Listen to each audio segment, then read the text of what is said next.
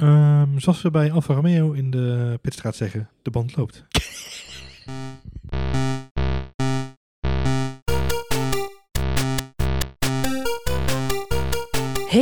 en leuk dat je luistert naar een nieuwe aflevering van F1 Spoiler Alert, een podcast over Formule 1. We vinden het zelf een van de leukste podcasts over Formule 1. Mijn naam is Marjolein en ik zit hier met Johan en wij gaan het hebben over een race. Het is eindelijk zover! Waarom praten we zo? ik ben nog steeds echt helemaal stijf van adrenaline, jij niet? ik ben nog steeds, nee, ik ben nog steeds in de, in de buurt WhatsApp iedereen aan het kalmeren. Dat er niet veel aan de hand was vandaag. ik krijg steeds meldingen binnen van mensen die zeggen, wat was er aan de hand vandaag? Oh man, ik heb, eh, nou ja, die bank die kunnen we vervangen. Want Ja, dit, is, dit was al de bank die we vervangen hebben weer- na de race van Barcelona van Max Verstappen ooit. we Dus hadden al het nieuwe bank, het maar was al een nieuwe bank weer. die veren die zijn een gort. Yes. Nou, het was een. eh, het was. Oh, we hebben weer geraced, Johan. Ja. Hoe heb jij de Formule 1 gemist? Hoe, hoe fijn was dit na Ik heb- al die maanden? Ik heb daar vandaag een, een tweetje aangeweid. Dat ik, Ja. ik heb al die tijd tegen mensen gezegd, mis je nou de Formule 1? Zei ik, mwah, mwah. Vandaag zat ik wel een puntje om hartkloppingen al gewoon heel de dag. Zo van, oh, de start komt eraan. Oh, de start komt eraan. Oké, Oh, dit was Oké. lekker. ik, ik, moet een, ik moet een flesje opwarmen. 33 seconden. 33. Dat is bijgeloof, hè? Heeft niet geholpen trouwens, maar dat terzijde. Nee, eh, eh, ik heb Formule 1 ontzettend gemist. Maar dat wist ik wel een beetje. Want ja, dat, dat zat hem ook al een beetje in de laatste podcast die we opgenomen hebben natuurlijk. We zagen Ah, natuurlijk wel naar uit te kijken naar die Nog race. even los van eh, dat we. Wat was het? 117 dagen? Nee, 200 217 217 dagen. 217 dagen, Marjolein. Jezus Christus. Dat is bijna mensenleven. Ah, maar 217 dagen zonder Formule 1 hebben moeten doen. eh, had ik tijdens deze Grand Prix voor het eerst in lange tijd flashbacks naar lang vervlogen tijden in de Formule 1. Het deed, ik had een beetje jaren 90 gevoelens. Oh, zou zeggen, praat dan over het tijdstip Jackie X of Jackie Stewart nee. of... eh, Nee, dit, eh, dat Jackie heb ik nooit gezien. Nee? Helaas. Toen Nee, precies. Ik, eh, nee, maar zo lang vervlogen was het niet. Maar jaren 90 zeg jij. Ja, ja, ja, ja, ja. Ik ben zelf, eh, ik weet dat we veel jonge luisteraars gaan hebben. Ik ben zelf de Formule 1 ook gaan volgen toen ik een jaartje of 13 was ongeveer. Mhm, Ik zat in de mhm. brugklas, 12, 12 misschien. Eh, dus toen ben ik de Formule 1 eh, ooit gaan volgen. Nou, dat zijn de, de, de jaren waarin Jos Verstappen net begon, dus de papa van Max. Ja. En ehm, ja, Senna was toen net komen te overlijden. En eh, ja, het was het begin van Schumacher, Mm. eh Schumacher-era. Ja. En eind jaren 90 eh Mika Hakkinen natuurlijk, waar ik groot fan van was. Schijn jij iets mee te hebben inderdaad, ja. Ja. En nou, ik moest er vooral aan denken afgelopen met de kwalificatie. Ja? Er was natuurlijk heel veel te doen over Ferrari. Nou, Het blijft toch Ferrari, zeg jij altijd. Maar dit, dit keer was het toch een beetje, waar blijft Waar Ferrari? blijft Ferrari? Want ze kwamen maar niet. Ze kwamen, Nee. Er was gewoon geen gang in. En eh, nou, dat, dat weten we allemaal. Dat was eigenlijk al sinds eh, vorig jaar Amerika. Ja. Eh, zij hebben iets illegaals gedaan aan de motor. Nou, dat weten wij niet zeker, dat weet niemand. Dat weet getroffen, niemand. ja. Maar goed, het heeft er alle schijn van. En ja, rondom die hele snelle motor, waarmee ze vorig jaar dus heel veel, onder andere pole positions hebben gepakt. Laten we niet vergeten dat Charles Leclerc acht pole positions had. Dat zijn er meer dan Hamilton volgens mij vorig seizoen. Dat zeg ik uit mijn hoofd, maar Ja, volgens mij had hij, eh, ja. voerde hij de ranglijst daarmee aan. Ehm, maar goed, eh, achteraf bezien eh, is dat ja, allemaal een beetje discutabel. Want het blijkt toch dat ze een beetje gesjoemeld hebben met die motor. Ja, schijnt hè? Weet u niet zeker. Schijnt, schijnt, schijnt. Eh, en het verhaal is, daar hebben ze ook een auto omheen gebouwd qua aerodynamica en die helemaal samenwerkt met die hele supersnelle die motor. Ja, om die sjoemel. Is een soort schummelbak. Een schommelbak. Ja, precies. Ja, en eh, op Monza werkte dat fantastisch, weet je wel. Dat ding, ze- gewoon, eh, er kwamen nog net geen vlammen uit de uitlaat. Monza, Maar België, man, wat hebben ze topprestaties neergezet. ja, dat ding, dat was gewoon niet stoppen. Het was fantastisch. Eh, maar vandaag zie je, ja, zo gauw die eh, motor zeg maar, eh, niet meer doet wat hij moet doen, is de aerodynamica ook helemaal stuk. Want ik weet niet of je vandaag nog dat rondje hebt gezien. er ging een rondje viral net op Twitter Ja. van Sepp Vettel. Dat je meerijdt met hem. ja. Hij moet zo'n beetje elke bocht moet hij, moet hij corrigeren omdat Was- zijn auto was bijna... het van de race of van de kwalificatie? Nee, dat was eh, de race Van de race, ja, ja, want ja. Dat is grappig, hè? Hij heeft daar dus nog in de, in de pers eh, heeft hij zich daar nog even over uitgelaten. Het mooie is, we gaan dit jaar gaan we een, eh, een, ongeremde Sepp Vettel horen in de persstuk over de auto. Eindelijk. Ehm, eh, en ook in de, de boordradio's schijnen fabuleus te zijn geweest van Sepp Vettel. Naar Oh ja? hij schijnt over de boordradio ook regelmatig te hebben geklaagd. Ehm, hij heeft ook na de race heeft hij gelijk in de pers laten weten van, ja, ja, luister, ben ik maar één keer gespind? Nou, dat is een wonder, want die auto was onbestuurbaar. dus ik weet niet wat er aan de hand was, maar dit, was op, dit leek in geen enkele manier op de auto die ik vrijdag onder mijn billen had tijdens de training. Ehm, Ja, waarop Binotto heeft gereageerd. ja. Nou, poepoe. Hè? Nou ja, het klopt inderdaad dat we misschien wel wat issues hadden met de auto. Maar Sebastian Vettel was ook niet helemaal in topvorm vandaag. Dus het gaat lekker daar bij Ferrari. Ah, Ja. Het doet me heel erg denken aan eh, Fernando Alonso 2014. Die zat een beetje in hetzelfde schuitje. ja, het is uit, maar je blijft Ja, ook samen ja, wonen. precies. Oh, nooit doen. Slecht, slecht, slecht advies. Ehm, Hey, maar de, eh, de kwalificatie, eh, goed dat je het zegt, waar Ja. blijft Ferrari? Dat gold niet alleen voor Ferrari zelf. Hè? Ik maak even een ja, bruggetje. precies. ik, maak Haas, een, ik maak een bruggetje inderdaad. Alfa want Romeo. ik, heb, ik heb het schemaatje voor me. Zelfs Ja. Formule 1 zelf heeft er een tweetje aan gewaagd. Met, met het schemaatje van de tijden. En alle drie de Ferrari-motoren teams, Mhm, mhm. de teams met Ferrari-motoren erin, Mhm. excuus, dat klinkt wel beter, eh, hadden gewoon een, een groot issue. Ferrari zelf met 0.920. Dus bijna Langzamer seconde. dan vorig dan jaar vorig jaar in de In de kwalificatie. ja. Haas eh, kwam er nog het beste vanaf met 0,6 seconden sneller of langzamer dan eh, vorig jaar. Alfa Romeo, nou daar had Kimi Räikkönen net goed een sixpack bier achterin kunnen zetten. Die waren 1,1, bijna 1,2 seconden langzamer dan vorig jaar in de kwalificatie. Ja, het het was niet best, Dan maar... kun je toch niet met een gladgestreken gezicht ooit nog zeggen, nee, het viel wel mee. Nee, het is... Nou ja, goed. En dat was mijn flashback naar de jaren negentig. Dat... eh, Dat hoeft ook niet mee. Nee. Nee, ja, de, de, de, de- de jaren negentig deed, eh, kwam Ferrari er niet aan de pas. In de, in de begintijd dat ik Formule 1 ging, dat ik het ging volgen, was Ferrari gewoon een middenmotorteam. Ja. Je had eh, Gerard Berger en eh, Jean Alesi. En ik geloof dat Jean Alesi één. Grand Prix Ja. heeft weten te winnen in Ja. dat bakkie. Scoort je die- nog wel heel veel chicks mee, heb ik laatst stellen. Ja. Nee. Huh? Ja, nee. Met die ene Die overwinning ene overwinning, ja. in gaat Canada. Ja, dat is heel, gaat vast heel, heel... heel eh, prat op. Ja. ja, nou ja, goed. Zijn zoon race ook trouwens. ja, klopt. Ja, goed. Ehm, Die, die teert ook op die ene overwinning van zijn vader. Ja. nou ja, het is er één meer dan... Ik bedoel, Ma- Jos Verstappen die heeft er eh, twee podia... waarvan hij er maar eentje echt op het podium heeft Ja, gestaan. Ja. Dus eh, nou ja, de kans om het beter te doen... die is inderdaad altijd aanwezig. Maar zeker, zeker. Zijn zoon doet het ook best Maar goed, Ferrari jaren 90 inderdaad hetzelfde verhaal. Ja. Ja. nou ja, er was gewoon een middenmotor. Dus ik heb dat... eh, eh, ja, de- iedereen is nu natuurlijk van... Oh, Ferrari, die doen mee om de... Hè, de- het is altijd het eeuwige gevecht tussen Mercedes en Ferrari. Maar laten we niet vergeten dat dat jarenlang eh, niet zo is geweest. Dat zij helemaal niet eh, daaraan meededen. En toen kwam een zekere Michael Schumacher... die al eh, twee keer wereldkampioen was geworden met Benetton.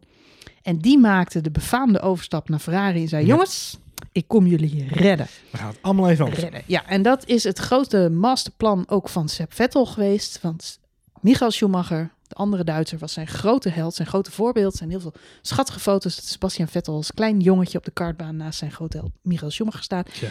En hij wilde het kunstje nadoen. Dus hij wilde ook daar naar Ferrari toe gaan en ze uit de slop trekken. En, eh, en ze ontzettend, ontzettend succesvol gaan maken. Ja, en Schumacher, die is dat gelukt. Die heeft op de een of andere manier, die heeft zo die gekke Italianen, en dat zeg ik met alle liefde van de wereld, maar die heb, heeft hij op sleeptouw eh, genomen. Ehm, en die heeft daar ja, in die chaos-theorie, die Ferrari Mhm, toch een mhm. beetje is, Ja. en daar hebben we het vaak over, maar hij heeft daar iets van weten te maken. Ja. Met zijn, eh, de combinatie van zijn, eh, nou ja, goed, zijn talent uiteraard. Maar Schumacher stond natuurlijk ook wel bekend om de nodige eh, technische kennis eh, en, en de feedback die hij gaf. Ja, hij had natuurlijk ook geluk dat hij wat mensen meenam. Of, of tegelijkertijd hij ook trof, hè, die hem een beetje dat, dat effect meegaven, toch? Hij had, had Ross Brown, die daar ook... eh, Ja, nou, het, het, laten we vooropstellen, het was een moment. Jean Todt, die was natuurlijk teambaas. En Ja. daar had hij een hele goede band mee. de En, pingwing, ja. ja, nou ja, goed, maar dat moet wel allemaal op de, eh, in, op de goede plek vallen. Zeker, Eh, nou, Jean Todt een Fransman in een Italiaans team met een Duitse coureur. En ik weet, dat zegt verder niet zo heel veel, behalve Nee. dat op de een of andere manier die mensen alle neuzen dezelfde kant op hebben gekregen. En dat ontzettend succesvol is geweest, want die is vijf keer wereldkampioen geworden. De enige die het daarna nog gelukt is, laten we nooit vergeten, dat was Kimi Räikkönen in 2007. Ja. Die is ook nog ooit wereldkampioen geworden. Op een puntje, eh, ja. ja. op een puntje bij eh, Ferrari. Maar daar had hij ontzettend veel mazzel bij. Ja. Dat, eh, dat, is net, dat kwartje is net zijn, Zijn kant opgevallen. zijn kant Ja, opgevallen. een dubbeltje ook trouwens. Dubbeltje, ja. Ja. Ehm, maar ja verder, ja, verder is het eigenlijk niemand ooit... Of ooit, ja, daarvoor natuurlijk wel. Maar de recent, in de recente Formule 1 geschiedenis... is het nog helemaal niet zo makkelijk om Ferrari succesvol te laten zijn. Nee. Dus ik, het, het, ze hebben nu de keuze gemaakt van... Sepp Vettel exit, eh, stoppen we mee.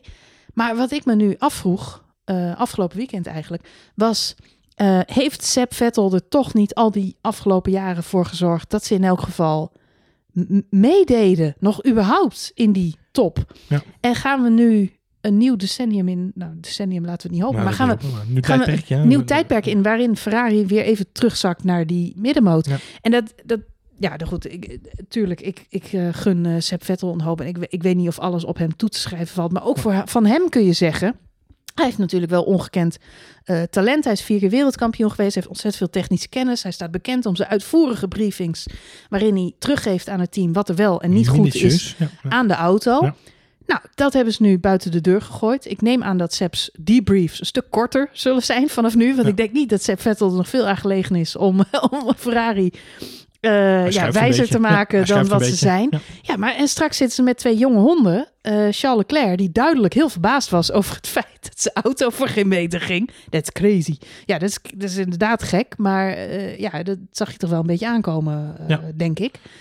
Um, ja, nee, ik zei, het was zomaar een hersenspinsel. Dat ik dacht van, goh, zou Ferrari toch... Tuurlijk, ze hebben wat illegale dingen gedaan. Maar aan de andere kant, het feit dat daar toch wel echt een topcoureur zat... heeft ze misschien ook nog al die jaren een beetje uh, laten proeven. Ja, uh, en vergeet niet dat ze met, met Kimi Räikkönen ook nog een wereldkampioen in huis hadden. Ze hadden wel daar echt een topteam zitten. We hebben het, en, uh, je, je, hebt het veel over nationaliteiten. En wat me een beetje te binnen schiet waar je het erover hebt is...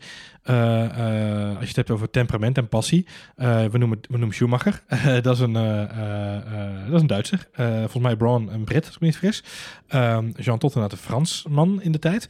nou, Kimi Räikkönen een... Uh... Je zegt Eurovision was eigenlijk het succes van Ferrari. Nee, maar ik bedoel meer te zeggen, zie je het verschil tussen de mensen die ik nu noem, uh, aan wat ze aan nationaliteit hebben zitten en aan wat mensen dan hè, even de stereotypering passie aan toeschrijven. Uh, mensen in Italiaanse, je altijd zelf ook de Italianen veel passie, Zuid-Europeanen überhaupt veel passie. Um, dus hè, Italië is, alles wordt daar gedreven door liefde en passie bij, Mercedes, bij Ferrari, sorry. En dan komt daar een Duitser bij en een, en een Brit en die bekijken dat op een bepaalde manier. Kimi Räikkönen is natuurlijk een coole, uh, uh, een coole kikker. Um, ik kijk even naar Sepp Vettel, dat is ook een redelijke coole gast op zich. Laat zich ook niet heel snel gek maken. En dan komt daar volgend jaar gelukkig een hele rustige Spanjaard bij.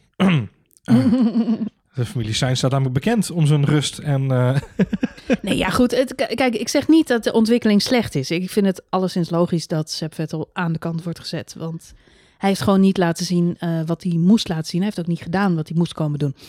Maar um, ja, eh, wat jij al zegt, ik, ik, begrijp de beslissing van Ferrari, wat we nu steeds meer naar buiten komt.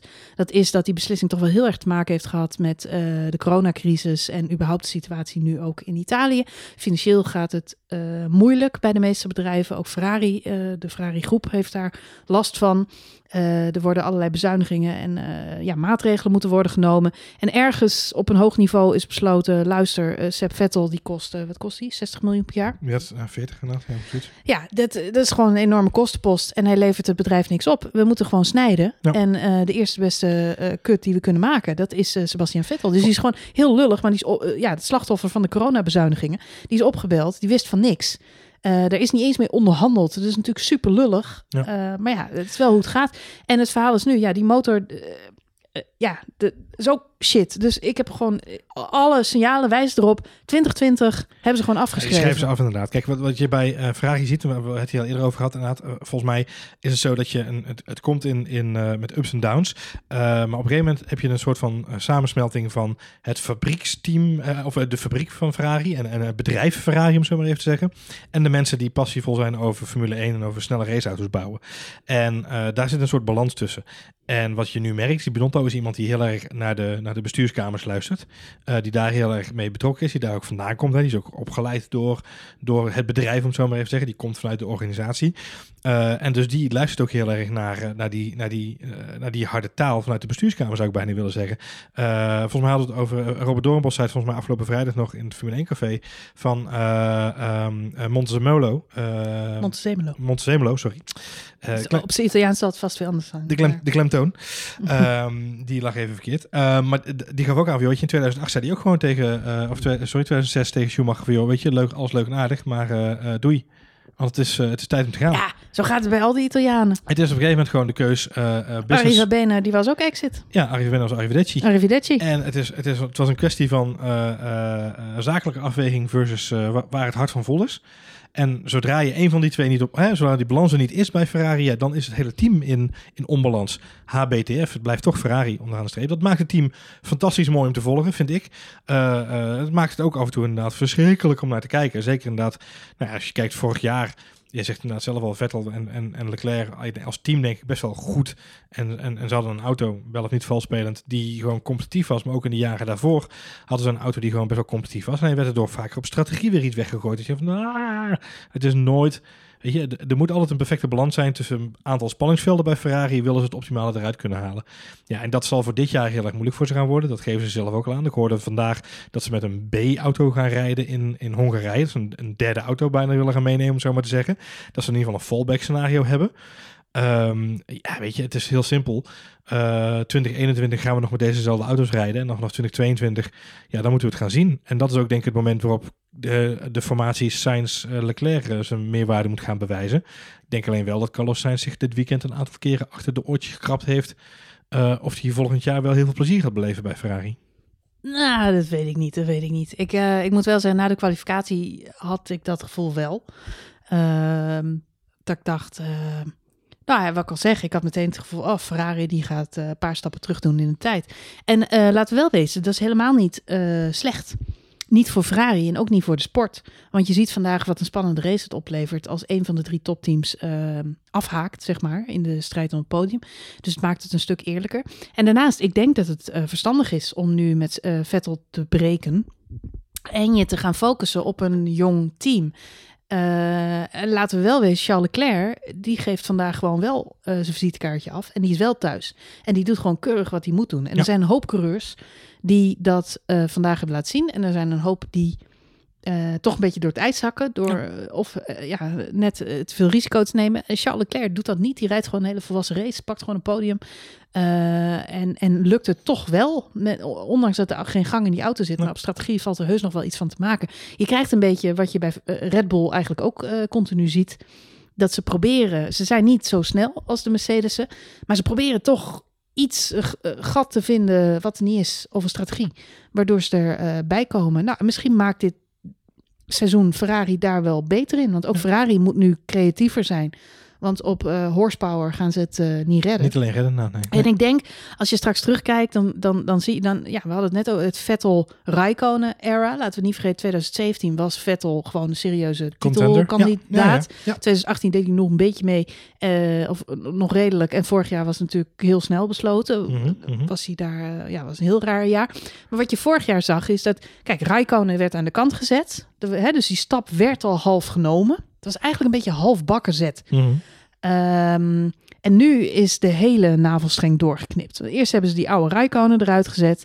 En die jonge Leclerc. Er was al een, een, een, een move, zeg maar. Ja, moest Ja, maar ze hebben nog een beetje... Ja, Arriv Arrivederci moest Arrivederci, ja. ja. Um, maar het hing nog een beetje op, uh, op twee... Uh, het hing er nog op twee gedachten, Marjolein. Het hing op ja. twee gedachten. Ik heb mijn gezegd. Ja. Het hinkt op twee gedachten. Want um, ja, de, wel Vettel houden, maar wel Leclerc erbij zit. Nou, we hebben allemaal vorig jaar gezien hoe dat heeft uitgepakt. Dat was gewoon geen succesvolle strategie.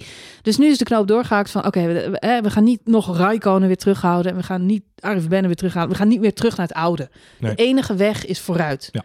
Uh, dat is en, dat, positief. en dat vind ik een goede keuze. Ja. Je moet gewoon door. Dus uh, Carlos Sainz erbij, hop, Vettel eruit. Dan maar mee te maken. Uh, ja. ja, nou, blijkbaar is... ze hadden ook Ricciardo natuurlijk kunnen tekenen. Dat was ook nog een optie geweest. Ja. maar van Ricciardo weet je, die wil geen tweede viool spelen. Dus dat is misschien iets meer risico. Dat weet je van Sainz ook. Ja. maar met Sainz kun je misschien nog ietsje langer door. Ja, en, ja, precies dat. Ik denk, en ik denk dat Sainz ook gewoon iets meer uh, uh, te brengen heeft, inderdaad, voor de lange termijn. Ja. En blijkbaar zat bij Sainz toch, ja, het is een Spanjaard. Uh, het is, zijn vader is ook racer. Uh, ja, blijkbaar heeft hij daar wel een goed gevoel bij om voor Ferrari te gaan rijden. Ik zeg zelf altijd, ik, uh, we hebben het vaak over Max gehad. Ik zie Max gewoon nooit naar Ferrari gaan. Um, hm. Lewis Hamilton, die zin speelt er wel eens op, maar ik zie Lewis Hamilton nooit naar Ferrari gaan. Nee. Er zijn een aantal coureurs in het veld, daar weet je gewoon van, ja, die hebben die ambitie niet.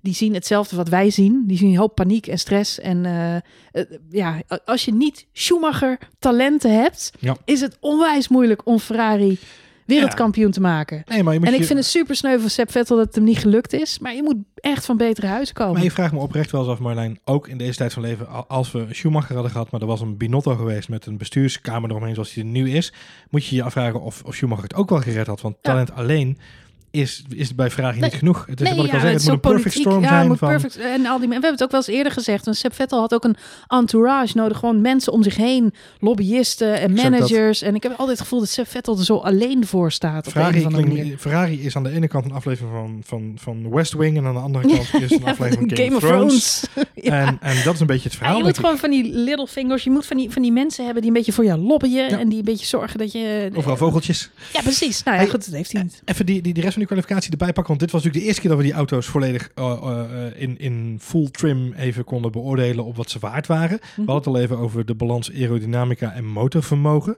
Eh, kijk, Mercedes onaantastbaar in de kwalificatie wederom. Eh, eh, 0,3 af van de tijd van vorig jaar in de kwalificatie. Ehm, wat verrassend is, is dat eh, de, de andere motorgebruikers van Mercedes veel grotere winsten nog wisten te halen. Want die motor is inderdaad een heel stap vooruit. Met name natuurlijk Racing Point. Die heeft natuurlijk heel goed de aerodynamica gekopieerd van de Mercedes. Die haalde bijna een volle seconde van, eh, van hun kwalificatie van vorig jaar af. 0,921. Eh, Williams, die deed ik vorig jaar in een soort van... 0,7 toch? Ja, 0,737. Dat is een fantastisch eh, resultaat. Eh, overigens ook Renault wat sneller. ehm, wat ook verklaart waarom McLaren wat sneller was. Alle twee op 0,4. Ehm, maar, en dat is wel even de reden waarom ik eh, daarheen wilde, is Alfa Tauri. Die natuurlijk net zoals Red Bull in een, met een Honda motor rijden. Die waren dit jaar 0,3 seconden sneller dan vorig jaar. Mhm. Daar waar Red Bull 0,03 seconden Ik wou het langzamer zeggen. was De dan vorig jaar. olifant in de kamer van dit statistiekje, van Heet- dit lijstje. Heet Adrian Newey. Ja. Ja, er is één team dat helemaal geen enkele kant op bewogen is. En dat is Red Bull Racing. Kijk, de Ferraris zijn allemaal, de Ferrari motorenteams zijn allemaal slechter geworden. Eh, de rest is allemaal beter geworden, behalve Red Bull. Die zijn gewoon nog steeds hetzelfde. Dan denk ik, wat hebben jullie gedaan? Ja. Die Honda-fabriek die was toch nog open? Nou, die Honda-fabriek is het probleem niet, want de motorvermogen van de Alfa Tauri eh, plus de aerodynamica van die auto, die combinatie zorgt ervoor dat die auto 0,3 seconden sneller is. Ja, maar dit is gewoon... eh, wat was de achterstand van, eh, van Max op de Mercedes? Dat was een halve seconde. Ja. Dat is gewoon... En dan hebben we het over Oostenrijk, wat echt een... eh kort Mickey- is. Mickey Mouse circuitje is. Ja. Dus in het voordeel van, van kun je nagaan, als we straks naar Monza gaan, heb je het gewoon over misschien wel seconden. Die kwalificatie die was, die was eigenlijk minder, minder opvallend dan we gedacht hadden, toch? In eerste instantie. Maar Perez was er nog een beetje bij. En, en de McLaren's waren wel oké. Ne- Norris natuurlijk uiteindelijk... eh, De kwalificatie was minder opvallend Nou ja, in de zin van de, Norris kwam natuurlijk met- uit de hoge route eh, eh, verrassend. En, en ook Perez was daar verrassend wel bij. Nou, ik vond, ik vond de kwalificatie gisteren al een fantastisch voorgerechtje voor de race. Mhm. Ik kreeg helemaal, ik had echt onwijs zin in de race. En dan kwam, ik twitterde gisteren ook van, oké, even snel de conclusies op een rijtje. Mercedes dus nog steeds een halve seconde sneller dan de rest van het veld. Dat betekent Red Bull Racing, weet je, aan de bak. Eh, Ja. Dit is gewoon niet goed. We hadden gehoopt dat ze erbij zouden zitten. Twee tiende, eh, dat is nog goed te maken, maar het was meer dan een halve seconde. Het was volgens mij 0,6 zelfs. Ja, nog wel zes. Ja. Dus met andere woorden, eh, ja, dit, normaal is dit hun thuiscircuit, weet je wel, waar ze super geoptimaliseerd zijn. En, en dat ging hem gewoon niet worden. Nou, Ferrari doet gewoon dit jaar niet mee om de, om de prijzen. Dat zie ik niet gebeuren. Alhoewel Leclerc prachtig laat zien dat je met een eh, middenmotor nog steeds... eh, Met een gedegen, gedegen rijden nog steeds aan kunt komen. Precies. Op een dag als deze. ja, precies. Nog best wel een eind kunt komen. En eh, ja, verder, McLaren en Racing Point, die gaan gewoon meedoen om podiums. Dat Ja. zagen we in de kwalificatie ook al. Lennon Norris pakt de vierde kwalificatieplek. Nou, dat is gewoon top. Gewoon top. En dat is dan met name, en dat is het pijnlijke voor ons als Nederlandse slash Red Bull fans, eh, misschien een beetje, als we de oranje bril even opzetten. Het, het pijnlijke is dat dit wel de podiumplekken zijn van Max en van Alexander Albon eh, en van Ferrari natuurlijk onderaan de streep. Maar zij zijn wel de directe aanval. Kijk, het, ik, ik zag gisteren de grafiek voorbij komen na de kwalificatie en toen dacht ik, eh, iedereen heeft het over het verschil tussen Red Bull en Mercedes, maar ik maak, of ja, Red Bull en Mercedes, maar ik maak me vooral zorgen over het feit dat McLaren en, en Racing Point gewoon nagenoeg naast de Red Bull kwalificeren. Ja, maar ja, eh, dat is waar. Eens. Ik denk alleen maar bij mezelf, als die Mercedes nou ook eh, een beetje ingehaald wordt, dan hebben we tenminste een seizoen. Ja. Want eh, waar, waar we al mee begonnen, dit doet me gewoon heel erg denken aan de goede oude dagen van de Formule 1, waarin je gewoon veel meer variatie had in wie er uiteindelijk op het podium stonden. Hm. En ik kijk nu, nou eigenlijk sinds Max rijdt, en het kijken we natuurlijk weer heel fanatiek Mhm, Formule 1. Nou, ik denk het aantal podia dat er niet een Ferrari, een Red Bull of een Mercedes bij stond, zijn op één hand te tellen. Op één knuisje te tellen. Ja, Ja. absoluut. Dus eh, Eens. ja, hebben we vandaag gezien hè, hoe dat eh, uitpakt. Nee, ja, Dus eens. eh, Nee, we- laten we het daar maar eens over hebben dan. Marjolein. ja, laten we, laten we eerst even over de, over de race hebben. De race, de race, de race, de Die race. race. Het was prachtig weer. Het was mooi weer. Het was 28 graden. Volkslied is het mooi gespeeld door de... Ik begreep dat we een paar luisteraars hadden die, eh, die er gewoon waren. Ja, toch? Maaike, wat zag ik daar? eh, eh, die was vlakbij. Die, Nee, die had al de vakantie geboekt. Die Uit- zou erheen gaan volgens uit mijn, mij. maar- uit, mijn, uit mijn inschattingsvermogen, eh, zij, zij stuurde een foto in onze Telegram-app. en daar, met al onze vastluisteraars. En daarin kon ik een beetje afleiden dat dat ongeveer de plek was. Het Want grasveld zij was. was ook bij het hotel waar de coureurs zaten. Ook inderdaad, maar zij stond Ja? met de auto zo ongeveer te, te kijken naar de kwalificatie. Waar Ja. wij met de auto geparkeerd stonden vorig jaar toen we naar de race gingen. Eh, dus dat, Oh. die afstand ongeveer, dus dat heuveltje omhoog. Ja, ja, ja. Dat, dat is een trekke plek. Natuurlijk om op afstand ook naar die race te kijken. Los van die mensen die op die berg zag vandaag. Maar. Nee, zij was inderdaad eh, in, in Oostenrijk eh, in het Spielveld. En zij is inderdaad ook bij, bij het hotel geweest waar de coureurs zaten. Waarbij ze de klassieke vraag heeft gesteld aan Lando Norris. Hoe is de wifi-dekking? Of internetconnectie moet ik zeggen. Goeie vraag aan Lando Goeie Norris te stellen, vind ik dan. Goeie vraag. Ja. Goeie vraag. Ja, nee, ja, de, de race. Het was... Het was, eh, het was een spannende race, wou je zeggen? Ja. Dan wil ik wil gewoon meteen naar die laatste ronde toe. Ik wil- de rest was... de- ja, nee, we Nee, dat is moeten niet waar, even- we hebben, we hebben 71 rondes geraced. Ja, Ehm, maar niet alle 71 even hard, want we hebben drie safety cars gehad. we hebben 71 ro- ronden lang dezelfde leider van de wedstrijd gehad. Dat is een, een wonderswaardige prestatie van Valtteri 3.0. Dat, ja, ik vind het toch wel eh in zijn applausje supersnelle grasmaaier. Ja. Ja, Nee, ik vind het wel. nou, eh, eh, ja, we lachen erom, maar hij, hij pakte natuurlijk pole position. Eh maakt gisteren inderdaad nog een foutje, pakt een stukje gras mee, kan hij toch relativeren. We hebben allemaal die beelden gezien dat hij na afloop van de kwalificatie helemaal shakend Ja. dat zakje open stond te maken waar zijn mondkapje dan in zit. Ja. Ehm, Hij is gewoon allergisch voor mondkapjes, denk ik. of zou hij het heel spannend hebben gevonden dat hij, van, dat hij bijna van de baan afvloog? Dat denk ik wel. Dat denk ik ook, hè? Dat is Ja. gewoon adrenaline. Dat zei hij Ja, ook na afloop van de ook race. Hij zegt, eh, het is toch even iets anders. Hij heeft natuurlijk heel veel in die simbak gezeten van zichzelf. Van, Toch goed, anders dan fietsen met je vriendinnetje. Precies. Ja, precies. Precies, gaat ietsje harder dit. Nee, maar ja, 71 ronden lang, dus eh, aan, aan kop. Het is best knap. Nou, het is, het is ongekend dominant. Eh, laten we niet vergeten dat we vorig jaar ook begonnen met een overwinning van Valtteri Bottas. Dus ik ben niet zo heel erg geschokt door de overwinning van Valtteri Bottas. Nee, Nee, het ja. is gewoon een traditie het die een vanaf traditie nu die is vanaf nu ingezet. gaat ingezet. De Inderdaad. eerste race van het seizoen wordt gewoon gewonnen. Een Bottasje. Een Bottasje. Ja, we poelen een Oké. Bottasje. Oké. Nee, het is, het is maar zo dominant. Eh, en, en wat ik al zeg, drie safety cars overleven. Dat is nogal wat. Het is wel knap. Het is, het is ongekend knap. Eh, omdat het veld eigenlijk elke keer weer terug bij elkaar wordt gebracht. Ja.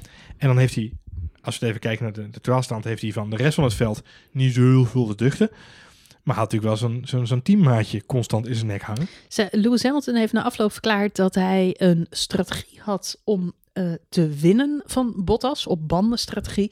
Eh, met andere woorden, hij zou een andere pitstop eh, strategie gaan pakken. Maar dat viel in het water door de drie safety cars. Ja, en, en, en er was een foutje bij de eerste safety car gelijk. Want toen zat hij al te klagen over de boordradio dat hij een andere bandenstrategie wilde. Dat was bij de eerste safety car al. ja, er inderdaad, gelijk, ja.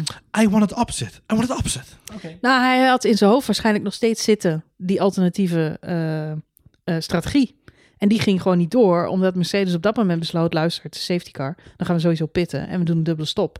En de leider in de wedstrijd komt eerst naar binnen en daarna nummer twee en that's it. Ja. En ehm, ik vind het wel mooi als, ehm, als Lewis over dat soort dingen klaagt. Dan denk ik altijd van, Hanna, gooi je waffel man. Je bent zes keer wereldkampioen dankzij die En gasten. hij wordt al zes jaar lang wordt hij Ja, door zijn tegen die, wordt worden, rustig ik wou, die, worden echt, die weten echt wel wat ze doen. Ja. Eh, eh, pff, hoe vaak is hij al niet gered door zijn team? Jawel, maar dat is ook wel een, een onderdeel van, van zijn chemie met zijn team, onderaan de streep. Ik bedoel, Nee, ja, goed. en altijd, hij race natuurlijk ook voor zichzelf. Hij, hij, hij race niet voor de 1-2 en hij realiseert zich, mijn team doet dat wel. precies. En daar heb je dan niet zoveel eh, tegen in te brengen. Maar bij Mercedes zijn ze slim genoeg om op een gegeven moment de optelsom te maken. Oké, dat gaat het niet worden. Plus, ze hadden natuurlijk ontzettende gearbox eh, issues. Ja, dat, dat, dat schijnt echt En eh, het schijnt bij critical te zijn geweest. Bottas echt behoorlijk eh, critical te zijn geweest. Ja. Nou moet ik wel zeggen, ik heb me er zelf niet echt een seconde druk over gemaakt. Ik heb wel een paar keer gehoopt, oh het zou mooi zijn als die Mercedes uitvallen. Want we hadden natuurlijk op zeker moment, Max haakte al vrij snel af. En Albon die, eh, kwam ook achterliggende Ferraris, die gingen helemaal nergens heen. Nee. Moet je je toch voorstellen dat die Mercedes allebei oververhit waren uitgevallen? Ja, Waar hadden we dan naar zitten te kijken? Nee. Dit is gewoon eh, Monaco 96. Het is gewoon echt een van de vetste races. Maar goed, dat was het alsnog wel hoor. Maar het was nog mooier misschien geweest als niet twee van die super oppermachtige eh, Mercedes daar Nee, voorin hadden gezeten. Even kijken, Russell is uitgevallen. Eh, een probleem daarvan kon ik zo snel even niet vinden wat de reden was van zijn uitvalbeurt. Ehm, maar dat was volgens mij ook wel een, gearbox slash oververhittingsprobleem. En bij Stroll was het ook oververhitting. Dus dat er met die Mercedes motoren wat aan de hand was, was wel duidelijk. Ehm, de- ze waren er wel bloednerveus op in ieder geval. Eh, en ze hebben inderdaad wel meerdere keren tegen die jongens gezegd... jongens, blijf van die curbstones af, blijf van die curbstones af. Ja, maar het is toch wel... Ja, goed. Het zal, het zal echt een issue zijn geweest. Maar ze nemen bij Mercedes wel vaak echt het zekere voor het onzekere. Tuurlijk. Dat dat echt niet mag Ja, gebeuren. die ruimte hadden ze ook. Want laten we even eh, eh, een beetje vooruitspringen in, in de race. Ehm, eh, weet je, we- gaan, we gaan zo vast wel een paar keer van de hak op de tak terug. Maar op een gegeven moment heb ik, ik heb een notitie inderdaad ook gemaakt. Na de safety car is het veld weer bij elkaar getrokken. Albon rijdt op dat moment op P3 in, een, in de Red Bull. Eh, Albon heeft heel keurig eh, aan het begin van de race al Lando Norris eh, te pakken te grazen genomen. En natuurlijk valt daar dan op een gegeven moment Max Verstappen tussenuit helaas. Ehm, maar we rijden acht ronden na die safety car. En, en binnen acht ronden, aan het einde van de safety car, is Albon al op 5,5, 6 seconden gezet. Door, door Lewis Hamilton. Dan is Lewis Hamilton al 6 seconden bijna weggereden van, van, ehm, eh, van Albon. En ronde of zes later is dat al, eh, geloof ik, 9 seconden. Dus Mercedes was, was vandaag oppermachtig op een hele hoop eh, gebieden. Dus ja, je, ze hadden ook gewoon wel de tijd en de marge en de ruimte om te kunnen zeggen... jongens, ontwijk die curbstones even. Even die motor terugschakelen. Laat hem toen even rustig aan, jongens. Zet hem maar gewoon even op de cruise-stand. Maakt niet uit. Nee, ja, behalve dat Handje Lewis Hamilton natuurlijk eh, wel gewoon die overwinning alsnog wilde pakken. Zeker. Want er was een punt in de wedstrijd dat hij gewoon eh hammertime aan had staan. En dat Zeker. hij druk bezig was om eh, toch ja, in elk geval het gevecht op te zoeken met Bottas. Ja. En toen kwamen eigenlijk die, die beide teamorders van doe het rustig aan, geen curbstones meer pakken. En indirect zeiden ze daar ook mee, eh, don't race each other. Ja, dat was klopt. eigenlijk ook de verkapte boodschap. Klopt. Ja, dat hebben ze daar ook een beetje weggegeven. Dus eh Ja, dat it. was redelijk, redelijk snel beklonken Alsnog ja. knap van Bottas. Ja, zeker. Bottas gewoon hartstikke goed gereden. Laten we dat vooropstellen. Nou, gaan we even heel Maak je kort... een mental note? Want dit gaan we nooit meer zeggen de rest Nee. van het seizoen. Check. Nou, dat weet je niet. Nee, je weet het niet. Bottas weet 3.0. je niet. Volgens Mieke Hakkinen. Ik, goed, we gaan Het door. is vol 3 Bottas. Ja. We gaan door. Eh, Max, moeten we het even over hebben. Heel kort. Heel kort? Ja, was ook maar kort. Ja, was ook maar kort. Deed niet zo lang mee Was deze meer, keer. het, meer het optreden van Max was gewoon heel kort. 12 ronden. Ja, Twaalf ronden, echt zo weinig? 12 ronden. Ja. Jongen, jongen. Het was niet meer dan dat. Ronde 12 eh, Eh, slaat de auto. Ja, volgens mij sloeg je een antistal. Eh gaf hij zelf ook al aan. Een of andere setting op zijn, op zijn stuur of zo. wat hij, je zag hem maar zo. Nou, het zaten natuurlijk net op het punt in de wedstrijd dat hij Hamilton achter zich aankreeg. Nou, daar zat Albon nog tussen op dat moment. Eh, want Hamilton was natuurlijk nog vanaf plek 5 gestart. Dus die eh, moest eerst eh, eh, nog langs Norris. en toen nog langs Albon. Ehm, dus op dat moment zat Albon daar nog Hij tussen. had Albon al gehad, volgens mij. Had hij Albon niet vrij makkelijk ingehaald? Nee? Weet je Nee, het zeker? Nee, nee, Oh. nee, op dat moment reed Albon nog achter. achter um, Lewis reed nog achter Albon. Dat duurde wel een ronde of twee, drie maar hoor. Dat was heel weinig. Eh, dus eigenlijk rond de tijd dat Max eh, in de anti-stall-modus sprong. In, in de, op dat moment ging Lewis ook aan eh, Albon voorbij inderdaad. En had Albon nog gelijk een hele terugval naar plek 5 zelfs. Toen kwamen ook uiteindelijk de McLaren's weer, eh, weer langs zij zijn. Wat mijn gevoel was namelijk, is dat eh, Max een andere modus op zijn eh, auto. Ik wou zeggen computer. Ik- Op zijn sim. Of zijn sim. Nee, eh, Max ehm, eh, drukte volgens mij een knopje in om naar een andere race mode over te schakelen. Ja. Op het moment dat hij wist, nu zit Hamilton achter me aan. Zou kunnen. Ja. En mijn gevoel was dat hij daarvoor een setting wilde kiezen om een tandje bij te schakelen. Al dan niet ingegeven door zijn team. En op het moment dat die knop werd ingedrukt, eh, ja, sloeg die auto motor, inderdaad eh, vast, eh, ja. in. eh, Zou kunnen. Ik, heb- ik, heb, ik heb het niet exact. eh, ik heb niet de ronde daar exact opgeschreven. inderdaad. Dus het zou Maar het is kunnen. in elk geval, het is gewoon een heel ordinair elektronica probleem. dat is wel het knopje indrukken, motor doet het niet meer. Hetzelfde geldt voor, eh, voor Albon. Hè. Dus, eh, Albon had aan het einde van de race eh, Ja. ook een elektronica probleem in de, in de richting de motor. Volgens Honda overigens eh, bekend geworden later vandaag eh, dat ze eh, het bekend probleem is dat ze het al eens eerder hebben ervaren. Dus dat ze het weten dat ze het eh, kunnen gaan oplossen. ja, dat maakt het Mhm. allemaal niet beter. Nee, precies. Niemand, niemand wordt daar vrolijker van. Nee. Nee. Ja, goed. Het Maar was eh, heel kort. Ik denk, eh, ja, goed. Het is koffie, koffiedik kijken wat eh, het had kunnen zijn. Het Nou. had natuurlijk gewoon een mooie overwinning kunnen zijn. Het had in elk geval een podium. Het- ik moet heel eerlijk zeggen, ehm, als ik kijk naar de rest van de race, en, en ik ben, ik ben, ik, ik zal niet zeggen dat ik een oranje bril op heb, maar ik ben natuurlijk wel gewoon ehm, chauvinistisch genoeg om voor Max te, te, te routen als het kan. Maar laten we wel heel eerlijk zijn, het scenario zoals zich dat vandaag heeft afgespeeld, had Max het ook gewoon ontzettend taai gekregen. Eh, omdat, omdat elke keer het veld weer bij elkaar werd gebracht. En die Mercedes zoveel vermogen extra hebben ten opzichte van die Red Bull. Kijk, het enige wat de Red Bull als voordeel heeft, is dat ze, eh, eigenlijk Max als voordeel heeft, is dat hij op de lange, op de long runs kan hij wegrijden bij mensen. Eh, maar dan moet hij wel een gaatje creëren voor zichzelf. En eigenlijk werd nu constant het gaatje dichtgeduwd door die safety cars. Dus weet je, ook al had hij misschien nog wel die, die, die races eh, helemaal uit kunnen rijden, was het nog steeds een hele pittige race geworden voor Max Verstappen. Want ja, weet je, elke keer die, die Lewis Hamilton die Bottas in je nek, ja, dan moet, dan moet je scherp zijn. Dan moet je geluk hebben of, of van extreem goede kwaliteit zijn. Eh, en ook je auto van extreem goede kwaliteit zijn, om dat te kunnen blijven afweren natuurlijk. Dat is hoe dan ook lastig geworden. Zeker weten. Maar ik hoop wel dat, eh, ja goed, mensen die deze podcast luisteren, waarschijnlijk sowieso niet. Maar ik hoop wel dat niet al te veel mensen hun tv direct hebben uitgezet. Want die hebben toch een van de mooiste Grand Prix van het jaar in jaren gemist. Ik denk dat mensen die naar, de- naar 12 rondes een tv uitzetten naar de Formule 1... eh, zijn geen echte fans, zeg, die, die luisteren ook niet naar deze podcast inderdaad. Nee. Die hoeven dan ook de volgende keer hun tv niet meer aanzetten wat mij betreft. Nee. Nee, want het is wel zo. Er zijn, ik zie toch op Twitter ook wel hoor, dat er mensen echt teleurgesteld zijn. Zo van, nou, het zit er weer op en, eh, en klaar.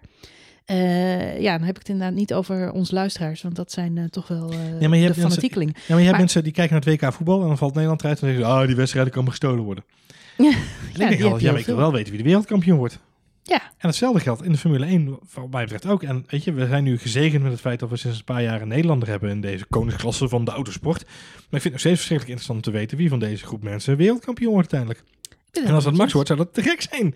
Maar het is toch ook wel, maar ik, ik weet niet of eh, de luisteraars zich daar ook in herkennen hoor. Maar wat ik zelf, eh, kijk, Formule 1 is natuurlijk, dat volg je jaren en jaren en jaren. En eh, je ontwikkelt zo je, je favoriete teams en je favoriete coureurs. En daar zit nogal wat wisseling in. En soms blijven mensen heel lang in de sport en dan kun je daar heel lang fan van zijn. Maar wat je op een bepaald moment krijgt, en dat is natuurlijk nu met Max Verstappen heel erg. Dat is dat bepaalde coureurs waar je ooit hè, begon van fan te zijn, die worden zo populair dat jij denkt, ja, ho even. Dat is een beetje mainstream geworden. Dus ik, ik, ik ga weer een beetje Ah. underdogs. eh.